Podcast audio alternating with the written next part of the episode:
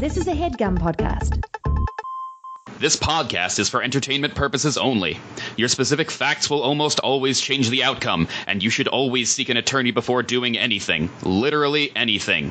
Ryan Morrison is an attorney licensed in New York, and Austin and O'Connor are just normal humans not licensed to do anything anywhere.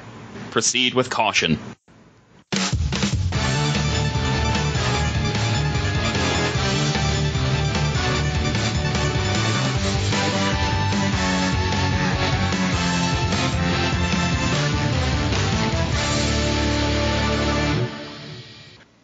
You stand before the gates of Castle Draldex. The four of you have worked hard to reach the precipice upon which you now stand. Goldrin, the dwarf cleric, within lies your people's fabled relic, the heart of gold. Mina, the honorable human paladin, your righteous crusade ends with your blade in the heart of the castle's dark master. Yelsin, your elven magics divine this location. With the end of its dark lord's reign, your people will be freed from their curse. And finally, Fredo, your halfling's quest. It, it was for more ale, right? Right. Oh, right, right. The the amber froth font, the greatest and eternalist of ales. Yes, the amber froth font, greatest and eternalist of ales. Yes. The Dark Lord has been wetting his whistle with it for far longer than you would have liked, and it's time you had a taste for yourself. As you stand on the cliff, the smell of the sea mixing with the souring scent of dark magic, you're surprised as the rocky ground gives way, a terrible beast with sapphire scales, talons black as night, a single jagged horn protruding from its serpentine forehead. It stands five men high, with wings that could carry it aloft at any moment. But it's not flying. Its fanged maw opens. A brilliant arc of lightning erupts. At you! Roll for initiative. And that is the start of our Dungeons and Dragons episode. That's right.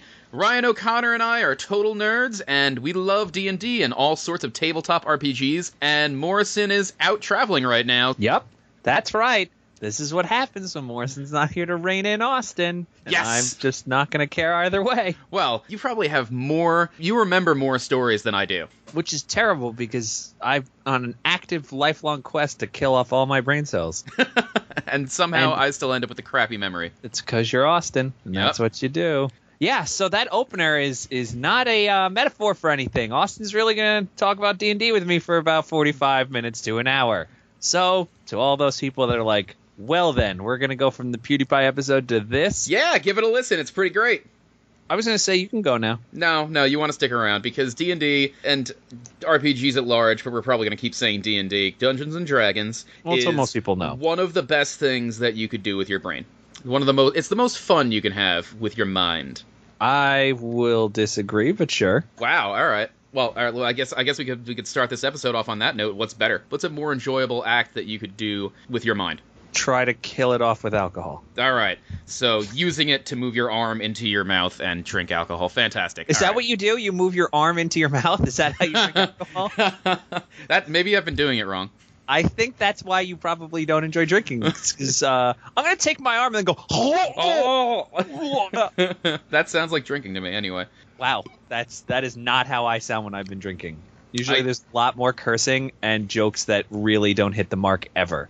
Maybe maybe you're doing it wrong. So Ryan, why don't you start us off with an overview of what D&D is for for probably the few I will say because I imagine at this point most people have heard of Dungeons and Dragons. They might not know what it is exactly. It is large enough in the public consciousness now because it's been gaining a lot of popularity in the last couple years. That's true. Dungeons and Dragons is what's known as a tabletop or pen and paper RPG. This means exactly as the description says. A group of nerds sit around a table together and roleplay characters they create through both rolling and collaborative storytelling. So if you play video games, uh, if you're thinking like Final Fantasy or even World of Warcraft, you're pretty much hitting the mark there. D&D is a bunch of people, which I suppose if they're playing D&D, you might call them nerds, sitting around a table playing a game together. You have pencils, you have paper, you have dice. Nowadays, some people don't have pencils and paper, they just use their iPads. Oh, Generally, that's a shot at me. Yeah, it's That's a shot at you. I Uh, roll dice. I just yes. keep my character sheet on my iPad because it's the year 2017 and it's easier. when Kindle puts out a new paper white, I'm probably going to buy one and hope that it can read PDFs well. It's well. probably terrible because everything on Kindle is terrible. I have a ton of freaking RPG books, and I would love to have them all consolidated onto a PDF reader. I have an iPad. It's eye strain. It's long-term eye strain. The one thing that the Paperwhite does well is avoid eye strain because it's not shooting light directly into your eyeballs. So D&D is a group of people sitting around a table playing a game. Generally, one of them takes the role of a game master or dungeon master. That's the person that I think we should go with Dungeon game. Master for the day to really hammer home how this game is. Yeah, well, okay, so we'll say DM because that's what I'm going to default to. Other games say GM or storyteller because you want to get even more nerdy. Actually, what's you more think nerdy? du- you think out of the three, Dungeon Master is the least nerdy? no, I, th- I just think storyteller is the most nerdy. Absolutely not. Uh, really? Dungeon Master, try it. storyteller. Dungeon Like, Master sounds William awesome. Shakespeare is a storyteller. You say Dungeon Master, you instantly think Mountain Dew and Cheetos. Roll my dice for me so I can stab the dragon. One of them is the Dungeon Master. They're running the game uh, Harmon Quest. Dan Harmon, he's a show creator. He made uh, Community and he's part of Rick and Morty. He put it very well. All the players are playing through a game, and the dungeon master is kind of the processor. He's, he's kind of the computer. You give the input there, and and he will roll or rule how things would play out before you put in more input. So that's the best way that I've seen it described. He also plays the bad guys too. Well, you play the good guys and the bad guys. You play everyone that's not the players. Being the DM, you're basically you're if you're playing Skyrim, you're everyone except for the Dragonborn. So, Uh, like, if, if if this was a movie, he would be the director. Yeah, he would, I guess he would be the director and the writer. Don't get too technical. and the You actors that 50 isn't the one.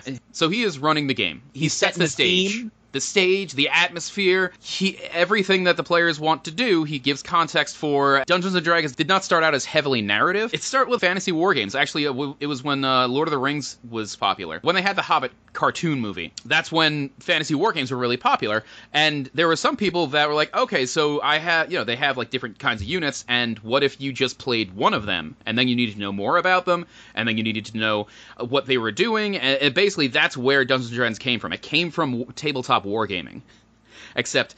I guess you, people wanted to learn about the fantastical fantasy lives of these imaginary characters and play That- through them. That's good. It's like yeah, it's so it's people once again who have no experience with this. So like imagine if you're playing Aragorn from Lord of the Rings or Frodo or Sam or Gandalf, like you're playing as them. So like you are playing as Aragorn. Yes, And it- you and you've got to destroy the ring. So the dungeon master tells you like, okay, this is how you do it, and these are all the places that you explore, and and uh, they he plays the bad guy, he plays like Saruman or Sauron, and you're and you got to stop him. you go to a town and you go into the inn, the tavern, and the dungeon master plays the barkeep. He plays all the, the people in the inn except for the players, and basically anyone that they want to talk to is talk through through the DM. It's it's a lot of hats. Do you want Uh, to get to the dice aspect of it because people seem to think that that's also the other major part, which it is. Yeah, I mean, I mean, what? So pencils, paper, dice. Yeah, that's what you need. So and books. So yes, uh, there are many different sided die uh, dice in this game. Uh, so the the the, the d6, the six sided die, a die That's with the one four everybody sides. knows. That's yes. what you, that's you rolling for with craps. That's what you're doing when you're playing any board game. You're when you're playing that- Witcher dice six- poker, that's that's the ones that you roll with. so That's there's true. four sided, six sided, eight side all the way up to twenty side. Twenty sided die is probably the most recognizable. It's called a D20. If you see people with T-shirts that have like a, a weird die on it, it's probably a D20. That is what you generally roll to see if your character succeeds or fails at something. That's about right. I mean, I'm not going to go into the curvature and the angles of all the die. The It just- beauteous the- curve. what the dice do, and this is the most important part, I feel, it's the element of chance in the things that your characters and the bad guys are doing. So you want to climb a rock, you roll the dice. If you roll high, it's good. If you roll low, it's bad. So you roll the d20, which is the 20-sided dice, which is really the main one that you use for Dungeons and Dragons. It's like I'm gonna climb that rock. Roll it. You roll a 16 out of 20. That's not bad. You probably climb that rock. You roll a four. You're not climbing that rock. And if you're trying to scale a wall, like a castle wall, and you roll a four and you're halfway up, probably You're gonna fall. gonna fall off. That's what the dungeon master does. See, he, like you said, he's the computer. He processes it. So you roll high, he's like, okay, well, yeah, you do it. You climb that rock or you climb that wall. Roll low, he's gonna be like, uh, your rope gives way and you fall off. Yeah, and let's say you need to roll a 16 if you want to pierce the dragon's scales and get through to its heart. That's not a great chance. That's a 25% chance. Wait, is that right? I, I don't know. I'm not doing probability today. Yes, that is a 25% chance. So that's not great, but you know, for the, with enough rolls, if you don't die, you might do it. It's literally like a video game. Things have hit points. There's there's a difficulty level for certain things, and the dice are that element of chance. They help they help move the story along in in directions that you don't know that they'll go in because success is not guaranteed because if success was guaranteed then it would be boring The most important part is the fact that it, it tells you what you're doing. Like your character can be good at certain things, and you get bonuses based off of that. So like if you're like uh, a really strong guy, you're probably going to climb the rock a lot better than a wizard who's really thin and frail and, and, and can't do those kind of things that well. yes but, the perhaps the always- wizard can cast a spell to shape the walls into a ramp He probably could. He probably could do that. I was Depends on how the fact- powerful the but, wizard But the the D twenty gives you the chance that everybody can pull it off. So it's like, yeah, maybe maybe the wizard finds a good handhold and he can climb up faster than the than the big dumb fighter guy. Wow So- just because you're a fighter doesn't mean that you're dumb that's rude that, that's rude and you're assuming his intelligence Wow. So we're gonna bring 20th century theories to, to this game now. It's like, No. how dare you assume about my 21st century. It can be played with as little as one DM and one player, but you usually want at least three players, and probably you cap out at like six or seven players. It's actually this, about the same amount for, of work for the DM if you have like seven players, but the problem is there's only one DM, and his attention's being divided to like seven players, which is Yeah. too much. So you mostly want to stick to three or four or five. yeah, yeah, that, that's that, that's the sweet spot. You don't overload the computer with too much input. exactly. and especially when you're the person running it, Austin, I never want to overload you because asking you to walk and chew gum sometimes is a little much. which is amazing because that is my favorite thing to do. Uh, that is to DM games. I liked being a player. In fact, up until late college, I I preferred to play games, and we started playing. Oh God, when did we start playing? I started in 2000 when I started writing up my fine little podcast. Yeah, Seriously? 2000. That's I was when you started? 13. I was 13. I was a little bit late to the game. It was eighth grade for me. Ah, wait, when did I when did I start? I mean, I started when we found that game shop. There was a game shop. I was actually looking to get better at playing chess because I thought that would be really cool. Uh, and there Wow. was yeah, and there was a game store that we drove by one day, and it had a chess piece on the on the sign. And so we, I went in there, or rather, eventually, I, I got my parents to drive me there. Half of the place was a paintball shop, but the other place did not have chess. It did have people playing war games, people playing computer games, and people playing Dungeons and Dragons. And I had no idea what it was. I asked, and I was told to sit down and make a character, and that was the start uh, into total nerddom. Actually, I guess if I was looking at chess, I was already a nerd. You were already a nerd. There you let's go. Be, let's be honest. Uh, okay, so I found my my my nerd niche. you did. You did. And then you, you took to it like a fish to water. Oh man, so awesome. As I said, however, I, I really liked playing for a long time. And it wasn't until my early mid 20s that I really enjoyed running Dungeons and Dragons and other RPGs.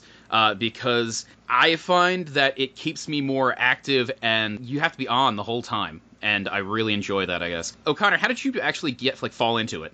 I fell into it in 2000 because I was friends with. I started becoming friends with Ryan Morrison, Mr. Video Game Attorney, and Ryan Golden, our other friend. Yes, there's three of us.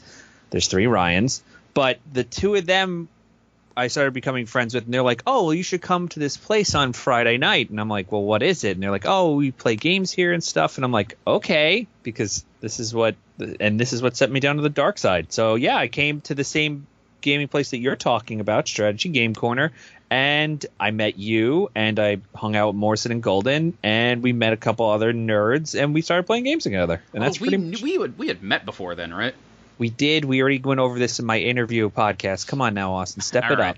up. I knew of you, but I didn't know you anymore. I met you in second grade, and we hadn't talked for six years at this point. Oh, all right, wow. Well, see, I don't remember any of that, so. You, what, how do you like? What happens to all the memories that you have? Does it just go into like a brain blender and just? brrrt, I really have no idea. Actually, so that's interesting that that it was Morrison who introduced you to Strategy Game Corner. Yes, it's very Ah. funny. He played Dungeons and Dragons with the rest of us. I mean, Oh, man. by far he's the person that's played the most amount of World of Warcraft. I mean, granted, those are two separate things, and one's a video game and one's not. but there is a huge bit of RPG nerd in him that he refuses to admit to. Oh, whoa, whoa, whoa, whoa. Okay, since this is going into that whole area anyway, uh, I wouldn't separate World of Warcraft too far from Dungeons and Dragons because it was while in the post high school diaspora where everyone moved away to different areas and we no longer had our, our core gaming group. You and Morrison went to Albany, etc. Morrison and I were playing lots of World of Warcraft and we founded a role playing guild. Instead of playing at like and raiding dungeons and that kind of stuff, we would have this narrative story uh, alongside playing the game. Basically, we were playing Dungeons and Dragons in World of Warcraft. I just didn't realize it until I found another new game store with, with cool people that I played with. That once I started fi- uh, playing D and D again, I lost interest in the World of Warcraft role playing guild because I was getting my fix again. I, Ah. and it was at that point that I realized, like wow. I don't know what to say. It was at that point fix. that I, it I gotta- was at that I point that I realized I gotta do it. you want to you, like, fuck more. you role play elves. Uh, I gotta do it, man. I haven't played an elf in weeks. that was the moment of clarity that I realized, wow, we founded the role playing guild and we ended up it was huge. We had a ton of people. And I felt bad because as soon as I started playing D&D again, I, I it I was so much less interested in the in the in the World of Warcraft guild. Eventually, we handed it off. You know, we didn't just disband it; we handed it off to people that we trusted. But that was like an epiphany for me. It's like, wow, I am we did all this. We did all this because I ha- because we haven't been playing D and D, and that was I, gu- I guess that was the closest thing that we could get to playing a narrative tabletop role playing game. D and D is a ton of fun. It also it also doesn't always go smooth. Sometimes there's some chunks in there. Yeah, for every uh, Lord of the Rings, there's those like ten other books that no one read because they're garbage. Like the Chronicles of Xanth. What the hell is that? I hate you so much. It's a it's a not well known fantasy series, that or doesn't rather, have to- I was talking about ones that sucked, not unknown ones. oh my god. Okay, This is an uh, episode on unearthing really good fantasy novels. It's an episode about how we messed up playing D and D when we were teenagers. so a really bad fantasy novel would be Thieves of Blood. It was a D&D book actually. A lot of them are fantastic. Dragonlance novels, I believe that those were crack for Ryan Morrison. Thieves of Blood. That book was maybe it just wasn't for me. It was so bad that I couldn't get past page like 50. What was terrible about it? every description of the characters, it felt really generic. It felt There's like I was guy reading with a hood on. He seems untrustworthy. There was nothing interesting about it. I felt like I was reading through a boring D and D game. I couldn't. I couldn't actually read it. I've I've read lots of books that I thought were okay, but I just enjoy reading. Uh, he has a knife. He and like the he had like a half orc like accomplice, and it was like ah, it, it was just so bad. And the descriptions, the writing was bad. That was the problem. And I hope the author isn't listening to this and No, feeling awful not. about it. It's that guy. That was just you know what I wrote that book and I really thought I did a good job. But Thieves and now of it's Blood, it's completely shitting on it. we were on how things don't always go smoothly. Yes. And a lot of the problem that starts is because when you're playing, you've never played a game like this before. you're also teenagers, so there's hormones and there's a lot of lack of deodorant when there should be deodorant. It's just you're growing up. Everybody, but you're all growing up together, but you're trying to do something that's a collaborative thing, and all it takes is one of those teenage little d bags to throw a wrench in the goddamn works. Yes, especially because even the computer is also a teenager. It's, it's very easy to throw the train off of its rails. That is correct. Unlike that story that you just talked about, the blood thieves or whatever, Thieves of blood! looking back on it, it's not so much boring as hilariously terrible. Oh yeah, every one of these train wrecks, if you write it out, and actually people do it online all the time, they write out these train wrecks. They are hilarious to read about. However, you have to remember that there are like five or six people that are sitting around that table. Hopefully they're enjoying themselves despite the fact that the train is crashing through towns and just just, just destroying everything. Generally, you know, you, you wanna you wanna make sure everyone has a good time. That is the primary job of the of the DM, by the way, is to try to make sure everyone has a good time. The primary goal is for everybody to have fun. Oh yeah, that's what you're that's what you're there for. You're winning D and D. It's not if you kill the dragon or if you slay the sorcerer. It's it's if everyone's having fun. That's true. So we're going to tell more you often some to win, stories. we're going to tell you some stories about our teenage years and where the rest of you are trying to either hook up with guys or girls and uh, raid your parents' liquor closet. We did this instead. But this is what Austin and I and some stories will include your beloved video game attorney. This is what we did instead. You want me to start off with the fish sword? Like I said, you have the best memory of the story, so go for it. Here's the story of Ryan and the fish sword. So, like I just told Austin, the viewership before, I started playing games in the year 2000, which is just before the third edition of Dungeons and Dragons came out. Yes, there's five total. One just came out three years ago, but this is the story of Technically, there's way more than five. Thank you. So we started in 2000. I was a young 13 year old chap, acne ridden, and not too cool. So I started with a character that was a human fighter. Fighters are good at, guess what? Fighting. Yeah. I also thought my character was a pretty pious fellow, and he wanted to be a knight. So I, I would always role play my character. I'm like, once we get to town, I go to the temple and I pray a lot. Oh man, that's so great. Uh, you were you were a better you were a better player at 13 than Screw that! I wanted some bonuses. I wanted my character to turn into a paladin, which is Oh, a that's knight that's granted with holy powers, which you couldn't just play right off the bat sometimes. Well, yeah, that's right. Okay, so yes, way back when they had you had to like earn your way, or you had to roll really well when you were making the characters. Some and of the like the, not do that. some So- of the classes were really good, but they were really hard to get. Yeah. So basically, O'Connor wanted to to reach that pinnacle of of holy paladin smiting hood. yeah, like King Arthur, but with magical powers. Yes, granted to him by a god. Yeah, so that's what I would do. I'd be like, okay, we get back into town. All right, I run in and I start praying a lot. So our friend Chris, who was the dungeon master at the time, eventually he comes over and he hears that I'm really excited about this and this is what I want for my characters, him to become a paladin, mighty fighter.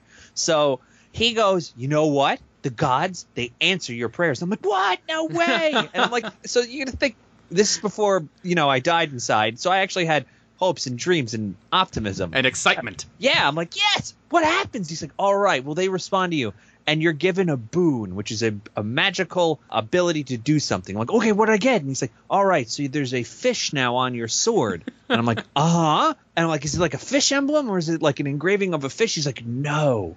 It's a real fish. And I'm like, this is a real fish on my sword. It's like a sign from the gods. He's like, oh, yeah, it's definitely a sign from the gods. I'm like, all right, all right. So what happens? He's like, all right, well, as long as the fish stays on the sword, Ryan, you get magical abilities. So I'm like, oh, okay. He's like, but the fish flops off a lot, so you got to make sure he stays on there. I'm like, oh, oh, oh, all right. Okay. So I then run from the temple and I go into town. I'm like, all right, I got to tie this fish down. For some reason, the fish could magically breathe air, I guess. But he flopped around still. Well, it's a godfish. It's Come the on. So I got to tie him down, I, and I finally get there. And then Chris, our friend, still to this day, is is like he's a little grin creeps across his face. He's like, "Well, just know that when that fish falls off, the gods are offended."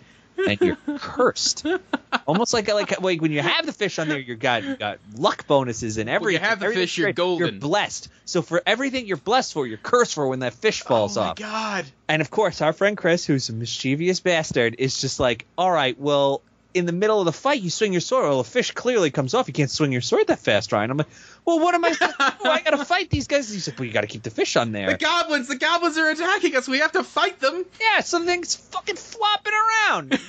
Tie the thing on there. So, of course, like, I- I continue to try to do this because I just have that young man's optimism of, like, I'm going to make this work. One day. I know that my friend is clearly just fucking with me to just destroy my dreams, as he is Ah. wont to do, as friends are wont to do.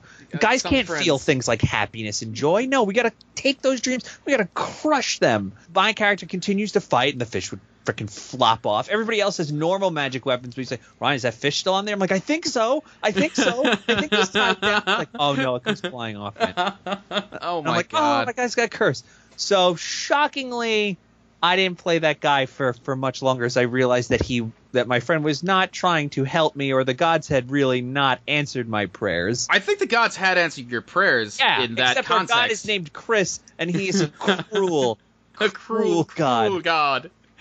with a Uh, sense of humor. So that So- was the story of Ryan and the fish sword. So what we saw there, you could blame on age. What I've found playing with new people as time goes on, people that haven't played the game before, is that a lot of people you expect like teenagers okay that they're playing a game they're going to want to want to go and kill everything that has stuff they want right so Yeah. Yeah, so so you know you're, it's your first time playing D and D, and you have your character sheet, and your guy's a barbarian. And he has this axe, but then you're in town and you see another guy in the tavern that has an axe that's really cool looking, and it has like magic, and you think, oh man, I want that. So you go and you find him when he's alone, and you kill him. This It this works in happens. Skyrim. Yes, exactly. It works in Skyrim, right? So the so parties like like parties of people like this, they get a, a party is called group of characters that work together. Yes, I I think that's explanatory enough, right? That that's Sure. not too crazy. Uh, so so a group of players that act like this generally generally they're called murder hobos. And the reason for that is because they're adventurers. They travel around, they don't have a home, and they just kill whatever they want to and take their stuff. Sure. So, they're- so a party like this generally is called like called murder hobos. That's because correct. I found that it's usually not an age thing. It's not because we started playing these games when we were like 13 or 15 and had hormones. It's the the clock starts. No, the clock starts when you start playing your first game. I, I introduced somebody, one of my best friends, Anderson. Uh, I, I I introduced him to D and D, and he's been a huge gamer for the longest time. Never wanted to play D and D, or rather, he played D and D once in college,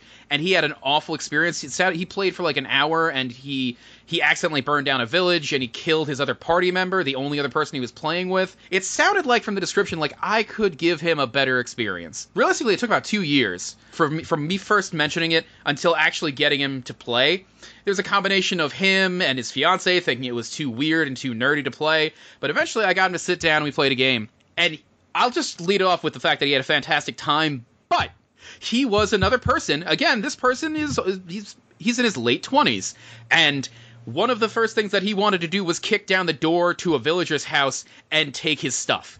And so it's not it's not an age thing. I've I've had multiple instances of this. It is a when you start playing thing. You start maturing in in D&D when you start playing. And it's your age through the game that you learn different styles of play. Because I don't want to say that, that kicking down the, the door and killing everything in sight is the wrong way to play. Because if everyone's having fun, then that's great. I, I feel like you get a lot more out of games that you're more uh, emotionally invested in. Not like super like like pouring tears out, but that you care about what happens to this character and that you care about where things are going in the game. It's like if you give someone who never had the internet before the internet. It's like the first thing you're gonna do is like, oh my god, there's porn on here, and I can and I can type things to whoever I want, and I don't get in trouble. So you're just gonna go on there, start baiting, and start typing really horrible shit to another human being. Oh my god.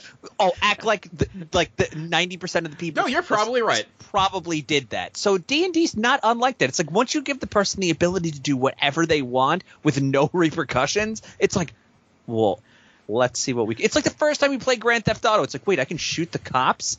Like, Yeah. oh yeah, I'm gonna do whatever I want. and it's and it is a beautiful thing it's why i encourage it's one of the reasons i encourage people to play d&d that haven't played before because it is such an amazing thing when they realize that they can do whatever they want basically within bounds of the game So what Uh, did Anderson do? he kicked in the door and tried to rob a villager. Luckily, things worked out for him because the villager had respect for. He was playing a dragonborn. He was a dragon man. So the villager happened to have respect for dragon men. So he was like, "Oh, of course, oh, of course, no. I'll take my money. I know that you'll help us with our problem. You'll help us with our problem, right?" And I guess it was the. I guess it was the moral imperative in in Anderson that he felt that he said like, "Yeah, all right, I'll help you with your problem. That it's that light when he when he when they went out into town and it's like, okay, so where can we go? I'm like, well, there's a place, there's this place, that place, and they're like, oh, so we could go, we could go wherever. I'm like, yeah, you, yeah, you could go wherever. Just tell. It's like, what if we want. wanted to? It's like what if- Skyrim. it's like, what if we wanted to turn around and like go back down the road we came through? I'm like, you, I mean, you could do that too. It's like there's a city down there. Uh, you could, but you know, the, but the village is here. So that kind of realization of like, yeah, like like Skyrim, except with less leashes. And with less leashes, and I don't know, the fact that it's a social game, the fact that it is a, it's something that you're doing with a group of other people, because I, because humans are social animals in general. Obviously, there are exceptions. There are people that like being alone more, but like I especially after college, I, I am a very social person. I try to be anyway. So doing Yeah. it with other people definitely gives it more gives it more weight, gives it more worth. It's an experience. Uh, I I wouldn't say Skyrim's not an experience, but D- if you like Skyrim, go go go try D and D.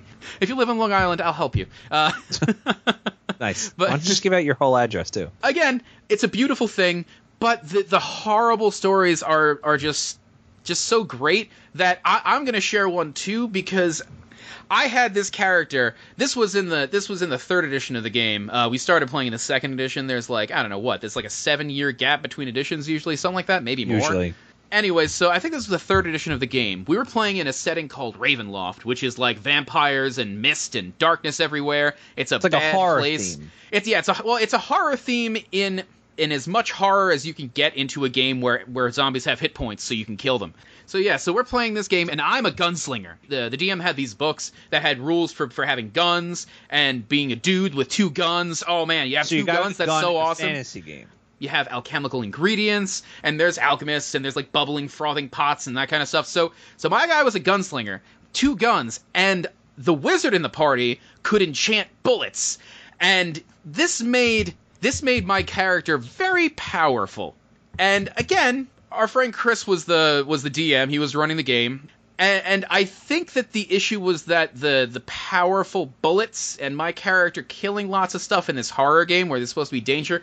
The issue was that there was less challenge. He probably did something that he wouldn't do, or I would hope that he would not do now. Like now that we've matured more, Uh-huh. he he had my character abducted by a by a gun wraith. Uh, this was a this was a ghost, like the ghost of a gunslinger that had died and still had ghost guns and wanted to duel my character. I guess because my character was super powerful, so he wanted to like to kill me. Really, this this gun wraith was kill was created to kill my character. This does happen in games that I I'm being judgmental when I say that I don't think that those are good games unless both unless both the player and the DM are like, "Oh yeah, we should kill your character this way." Yeah, that'd be really cool.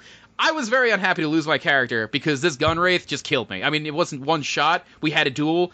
I, I guess it would be cool, except for the fact that the thing was created to kill my character, and so that I lost. I lost a character that I thought was really cool. Uh, I I named. I basically ripped him entirely off of a book series that I had read. Again, we were like like 16 or something like that. So I, I think it was Jon Shannow. Uh, I read in like this post-apocalyptic fantasy gun. is totally not Jon Snow. He's Jon Shannow. Oh no, this character Jon Shannow is absolutely a character from a book. Uh, So yeah, you no, did rip not- you ripped someone off, just not the first. I'm pretty sure I took the name entirely. I'm pretty sure if you if we Googled Jon Shannow, we would come up with the book series that it was from. The guy has two guns, and I think the both guns are for like each of his dead parents. Maybe I don't know.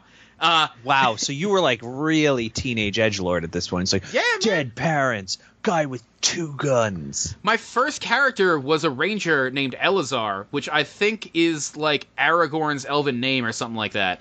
Uh, oh, because that's like that's that's actually that's probably one of the most one of the most common characters is like people want to make like a human ranger if they know Lord of the Rings. They're like, oh shit, I can make Aragorn. That guy's awesome. Well, that's, Uh, Viggo Mortensen is pretty cool.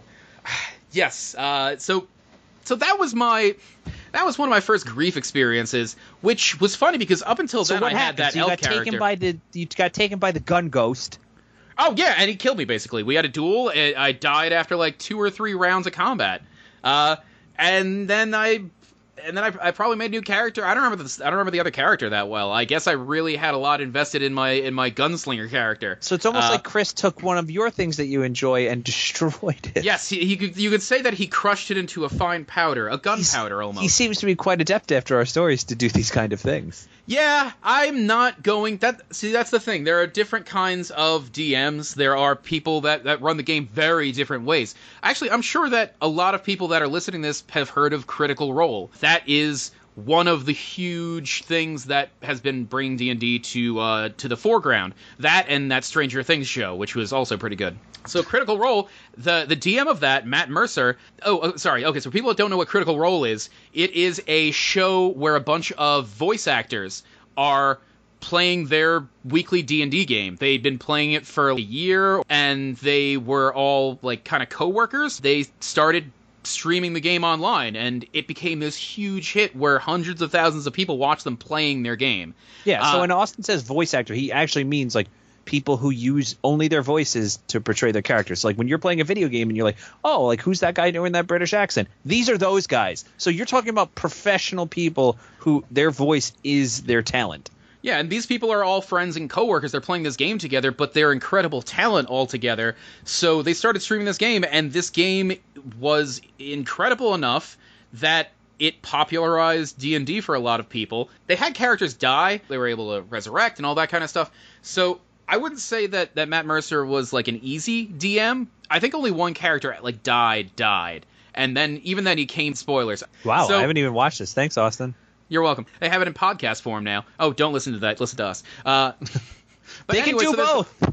So there's lots of different kinds of DMs. You can have DMs who uh, it's called a Monty Hall campaign. Who, DMs who just give out tons of easy magical items to make your characters get awesome, and that can be a lot of fun if if you're not looking for like difficulty or drama that kind of stuff. Uh, and then there and then there's games where uh, it's more of like a meat grinder, which can also be not fun uh, unless everyone's in for it, where your character's just dying and dying and dying, and you're you're basically just looking forward to the next character. There's lots of different ways to play the game. It is such an it is such an open game and there's so many ways to play it and still have fun that and the reason for that is because you have the rules so everyone has a common experience but there's different traditions that that build on that game. Like you might start with a tradition you might start playing with a dm that kills characters really bad and then one day you're running a game and it's like oh i mean i don't i don't have to kill characters that much. You know I, it it's more fun if players keep their characters and enjoy them or you might find like oh man killing characters is lots of fun and the players that i'm the people that i'm playing with they love the hard challenge. Like they love those dark souls games and they want to feel like their lives are on the line every minute. Well, I mean, I, I'm glad you were getting your, your feelings on, on games, but I think people want to hear about the train wrecks. oh my god i'm sorry yes what's your next one Well, it's not just the DMs or the dungeon masters that can ruin games for people. It's the players themselves can ruin them just as quickly. So uh, let's tell them about our friend Sean. Sean Allison has a very unique ability to never be able to offer any constructive criticism, and he backs that up by getting really giddy when he notices that he's criticizing you and you're getting upset. So let me tell you a story about the time Sean ruined a game for us before it even started. So one time we decided to play a Star Wars RPG, which is kind of like Dungeons and Dragons, except set in the world of Star Wars or the universe of Star Wars. And he was going to make a diplomat who was really good at talking, but not so great in a fight. Rolls up his character, he picks his stats, and that's like what your character's good at. So like you could be, you could have a high strength score, which means that you're strong, or you you could could be strong or fast or, smart or, or, or charismatic tough. Yeah, or charismatic. So he's really charismatic, but he rolls and he gets with a six for his strength score, which is very low. Uh, I, I I wrote how this is meant that he probably has the strength of a 1990s fashion model who hadn't eaten anything besides cocaine in the past four weeks. So he's like really skinny and is not able to do much. He, but he can walk around and do things that normal human beings can do, except he sees this and goes, "Oh, he can't do anything because he has six strength. And he keeps repeating that, and it almost becomes like a mantra of sorts. Oh so our God. friend Adam, friend adam yes yes, before I made your podcast good. So our friend Adam's running the game, and he's like, "Okay, so you're on a spaceship." And Sean instantly raises his hand and goes, uh, I'm going to need help putting my luggage in the overhead bin because, you know, I have six strength and I can't do this. And Adam kind of rolls his eyes like, okay, someone else will help you put the things like, okay, good, because I definitely can't lift it because I have six strength. uh, and then Adam's like, okay, whatever. So he start tries to start the game. He goes, all right, so your ship's under attack. I guess like either the Empire or a group of aliens decides to board our ship. And Sean's like, oh, you know, I can't really get into a fight though. I can't pick up my gun. And we all "Wait, you can't pick up your gun. He's like, oh, well, I can't pick up my gun because I have six strength, guys. and Adam, once again, is just like, okay, Sean, whatever. Like, you can pick up your gun. It's no problem. He's like, no, I'm pretty sure I can. I have six strength. And Adam, I guess, is now starting to give away the fact that he's getting annoyed by this. So, like I said, my friend Sean can't do. th- now, once he smells the blood in the water, he's coming for you. oh so you're making him sound like a shark but he sounds more like a troll He's like a troll shark. troll shark So he starts trolling It's a great Adam, D&D and he starts like every time he says I have six strength, he raises his vo- uh, voice in both volume and pitch. So it starts like I have six strength, then it's like I have six strength. I can't possibly do this because I have six strength. So, So every single thing that we do for the rest of the game, this is the first game we've ever played these characters. He's like, oh, I can't do that, Adam, because I have six strength. It's like, it's like right, whatever. You drive off the aliens and your ship lands. He's like, I can't take the luggage off of the top rack because I have six strength. And so now Adam's getting visibly upset, and we're we can't help it. Like the voice that he's doing is top notch, and the fact that Adam, who's normally calm, cool, and collected, is starting to get pissed off, we just start laughing, and it's just like. Guys, I can't climb down because the ship, of course, I can't. Cl- I can't climb down from the ship, guys, which has now become the voice of his character. And, and then we start feeding the troll, and we're like, "Sean, why can't you get down off the ship?" Oh, because I can't climb because I'm six strength. And Adam eventually just like, "That's it, that's enough. I'm done," and just ah. raises his hands, storms off, and we're cracking up. We never play the game again. But anytime, like to this day, till this was probably in like 2003 that, that he did this in high school. We're now 30 year old adults when we play a game, and if if if one of our characters is not able to physically do something, it is because, and then we go to the high pitched teenager voice. I have six strength. I can't Oh my god. So See- there's the story of Sean, the master of destroying games. So yeah, I'd I'd love to to talk about how people can destroy games and all that kind of stuff. Uh, I, I, I remember. Oh, I, I remember one of the first games. It might have been the first game that I tried to run. Well, I must have been I must have been like 15 or 16. Poor poor little Austin. Oh wait, no. You know what? I I think I was it's the first year that we were in high school. Uh, you would have been 13, 14. Oh my god. Uh, I so- know. Oh, my god. You're old. I, I was I was like I must have been 14. I tried running my first game, and EverQuest was a really popular game at the time. Uh, uh, you might remember that, that that's how Morrison and I became friends. That's like the precursor to World of Warcraft. Yeah. Oh yes, yes. That was that was one of the one of the early MMOs. Um, so this game was really cool, and we and I've been playing D and D. So I said, you know what? I'm gonna run an EverQuest RPG. I, I was in Barnes and Noble, I think, and they had the EverQuest RPG rulebook for playing it with Dungeons and Dragons. So I set out to to run my first game, uh, uh, and I and we got our friends together. Uh, we had we had Ryan, we had we had we had a few people uh, playing the game, and the quest was literally to go find orcs and get their belts because that was like the most popular quest in EverQuest. That's true. You got to get them Crushbone belts, baby. That, yes, that that was a, there was an economy running around Crushbone belts in the game because they got you a lot of experience when you turned them into to fulfill a repeatable quest. Uh, so that was their first quest, and it was my mistake, I guess, my poor little fourteen-year-old mistake, that when they walked into the woods, uh, I, I said that that you know that they were surprised by orcs, and they they asked, oh, what where are the orcs? And they said, oh, they're they're hiding behind the trees, like they're oh right behind. God! Now I remember the story. It- am I missing anything with the story? No, Because- you're no the orcs, trees. You're pretty much covering it, big guy. Don't let me stop you. Yeah, so uh, the orcs were hiding behind trees, and for some reason, this was unbelievable to everyone at the table, and it was ridiculous that these or- that that that these orcs were hiding behind individual trees, and basically we ba- we almost stopped playing there. I think they got a little bit further, but they couldn't stop laughing about how the orcs were all orcs were hiding behind trees like these huge, broad orcs that were you know like that, that were probably I don't know like like five feet wide were hiding behind these like two feet wide trees, uh, and they they they just couldn't help themselves. And that was probably the last time I ran a game for probably three years. Uh, first and last time. Um, in, in my, my confidence, which was at that age non-existent, was Who, crushed who broke into that one negative. for you? Was it was it Morrison? Oh, I don't. I, I couldn't even tell you who was playing the games. I, I think I know Morrison was probably there, but it was probably Morrison. It was probably Chris. We had a few other friends. Do you remember- I, I could not tell you. Oh yeah, Do you remember the time that Morrison broke my game in one sentence? what? Which game? The Oriental Adventures adventure. Oh my God! Everyone remembers that, now that you is- remind me of that it. is- you want to talk about soul crushing. The- so on the yes, anyway. to answer your question, yes, this is the Oriental Adventures was uh, uh, a Dungeon Dragons like almost like a, It was a supplement. mod where you played in like feudal Japan where there's Yeah, there was one for EverQuest rules, and there was one for playing for playing like ninjas, and, And- uh, it's Sam- called Oriental Adventures. So there's lots of things all mashed together, I guess, because we can't differentiate them. But so This is the story of Ryan, video game attorney Morrison, destroying my game in one sentence. I think it's the quickest the game has ever been killed.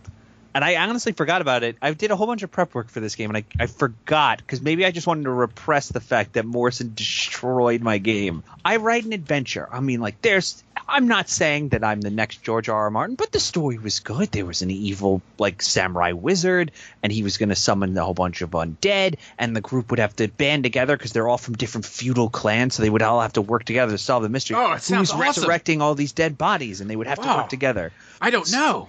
So, but I, I mean, the minutiae is lost on a, a teenager. They forget things like, uh, like these guys who write these books are professionals. They they know what they're doing. Like so, when like a dragon swoops down, they know exactly how to describe it. When George R. R. Martin describes things, he knows what he's doing. They don't put five foot orcs behind By two foot trees. two foot trees, because it ruins the immersion for people.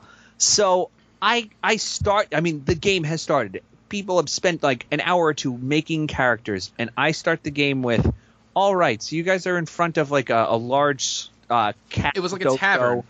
and uh, the the innkeeper opens up the sliding glass door and invites you inside. And Morrison just looks right at me, and this is in front of all of our friends. This is like my first game oh I've Oh my ever ran, and I'm super excited. He goes, "There's no sliding glass doors in feudal Japan." Feudal Japan. Oh my god, I can still hear him idiot. saying I it. never forget the way because he says "fucking idiot" very specifically, and I apologize to curse so much on this episode, but he says "fucking idiot" so bitingly mean, and like this is one of the first times you hear it, and you say it to your friend, and I'm like, and I got nothing. Like I'm like, he's right. There is no sliding glass doors, doors in feudal Japan, but I'm like, oh well, and everybody just erupts into laughter, and that's it. It's over. Like it's Yeah. I can't gather. I can't muster the troops. I can't do anything. I'm like, yeah, you're right, and that's And- it. Like I just like I look at the floor, defeated, and he has destroyed the game. And again, this is this is partially because of age, partially because we're all friends, but uh yeah, that especially when you're when, when you're that new, when you're when your confidence and this is a this is definitely an age thing partially at least. Yes. Uh that that you don't have any confidence. I mean, eventually some people might get confidence, they might not, whatever. Or you But- roll with the punches. Like like if you did Yeah. that when I was older, and you're like, "There's a fucking glass." Well, no, see, that's- fucking. And I'd be like, you know what? e- You're right. Like I'd be like, yeah, you're right. It's he slow. He opens like a a paper door, I guess, or like a. Yeah, yeah, and but well, and, but regardless, it actually you just you just made me realize it, it really isn't an age thing. It really is. It really like like this is an experience thing. Like like now you've run a bunch of games. You ran you ran an awesome one shot uh, when we were all hanging out in what was it Vermont? Yeah. Uh, that that was phenomenal. You're actually you're actually really good at running, even though you probably prefer playing, but you're pretty good at running. You know now that's experience. Like if if you had if that had happened now, it's not an age thing. I don't think. I think it's really an experience. If you'd started, if you had started I think running, it's partially an age thing because it's it it does.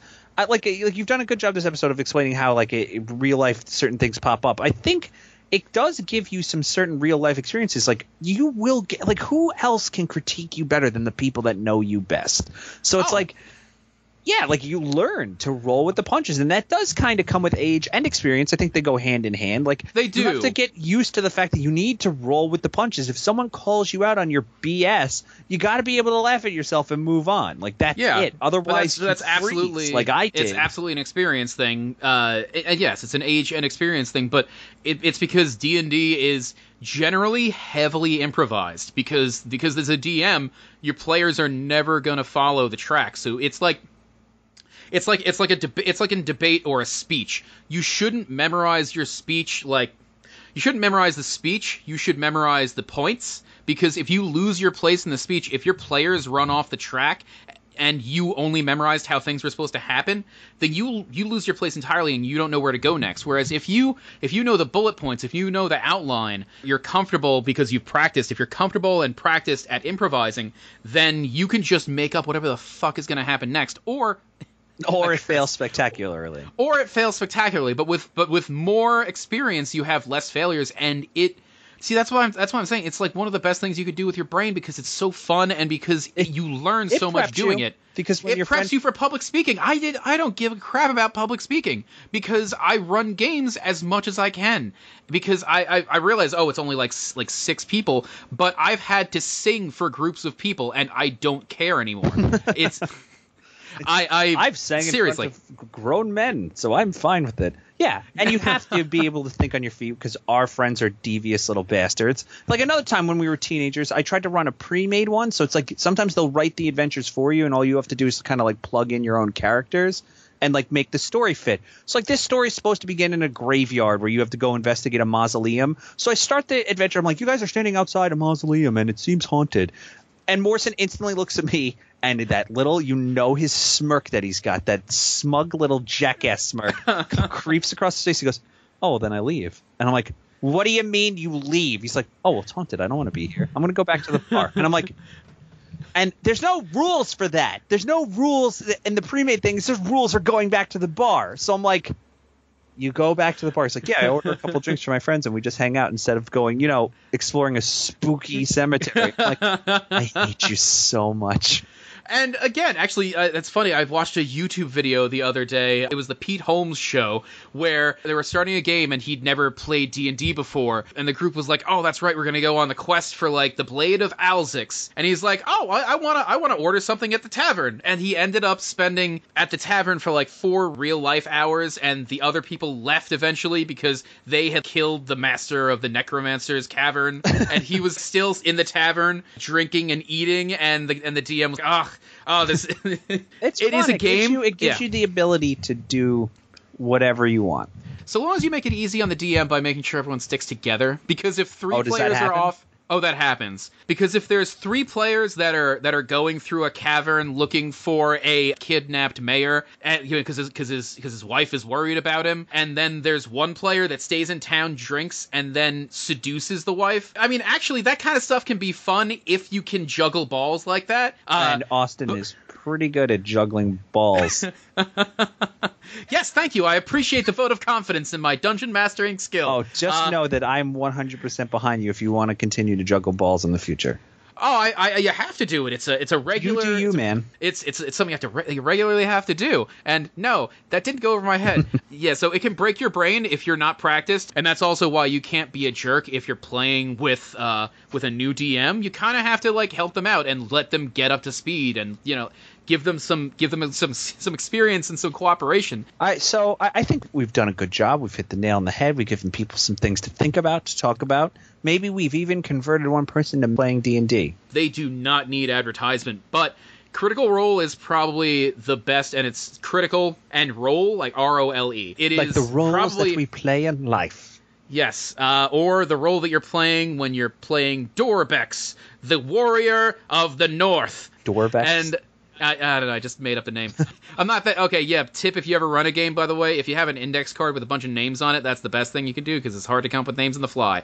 Critical Role is probably one of the best ambassadors to D and D. It is not. It is like the perfect game though. So it is not what you're gonna get when you start playing with your friends. But it is. It shows people what D and D can be. Like it because they have no idea what it is. And these are freaking it might have started with Vin Diesel, but freaking celebrities are on D&D now. Like I know Joe Manganiello is the D&D player. Uh, He's from True Blood and like a bunch of stuff. He's like a he's like a big actor. There's lots of names and handsome attractive people playing D&D. We're not those. we are not those people. And you might not be those people either, but don't let that detract you.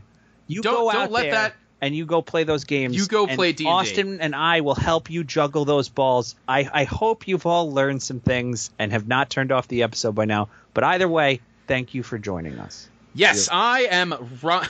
well, You are Ryan who? Who are you? I might, I was going to be Ryan Morrison actually. I'm Uh, Burgundy. I am Austin Hoffman. You can follow me on Twitter at Robot Austin. And you can't follow me because I'm not on the internet. please i didn't get to see a lot of the the fan art that was posted of o'connor There's uh, fan art? based on what you yes uh, because remember I've, I've been asking people to draw pictures of what they think you look like and tweet them to the show they've been tweeting them to morrison that's at video game attorney but he- his, he gets so much stuff on his feed i never saw any of the photos so please tweet them to at robot congress because uh, he described them to me. They sounded fantastic, and I really want O'Connor to see them too. So, draw a picture of what you think O'Connor looks like based on his voice, especially now that we've done the D and D episode, and uh, you know, just tweet it to the show.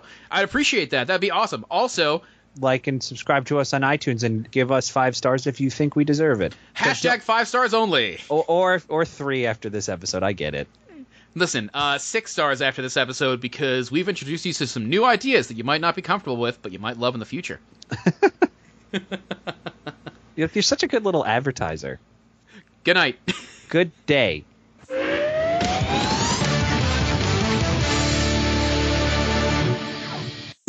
That was a headgum podcast.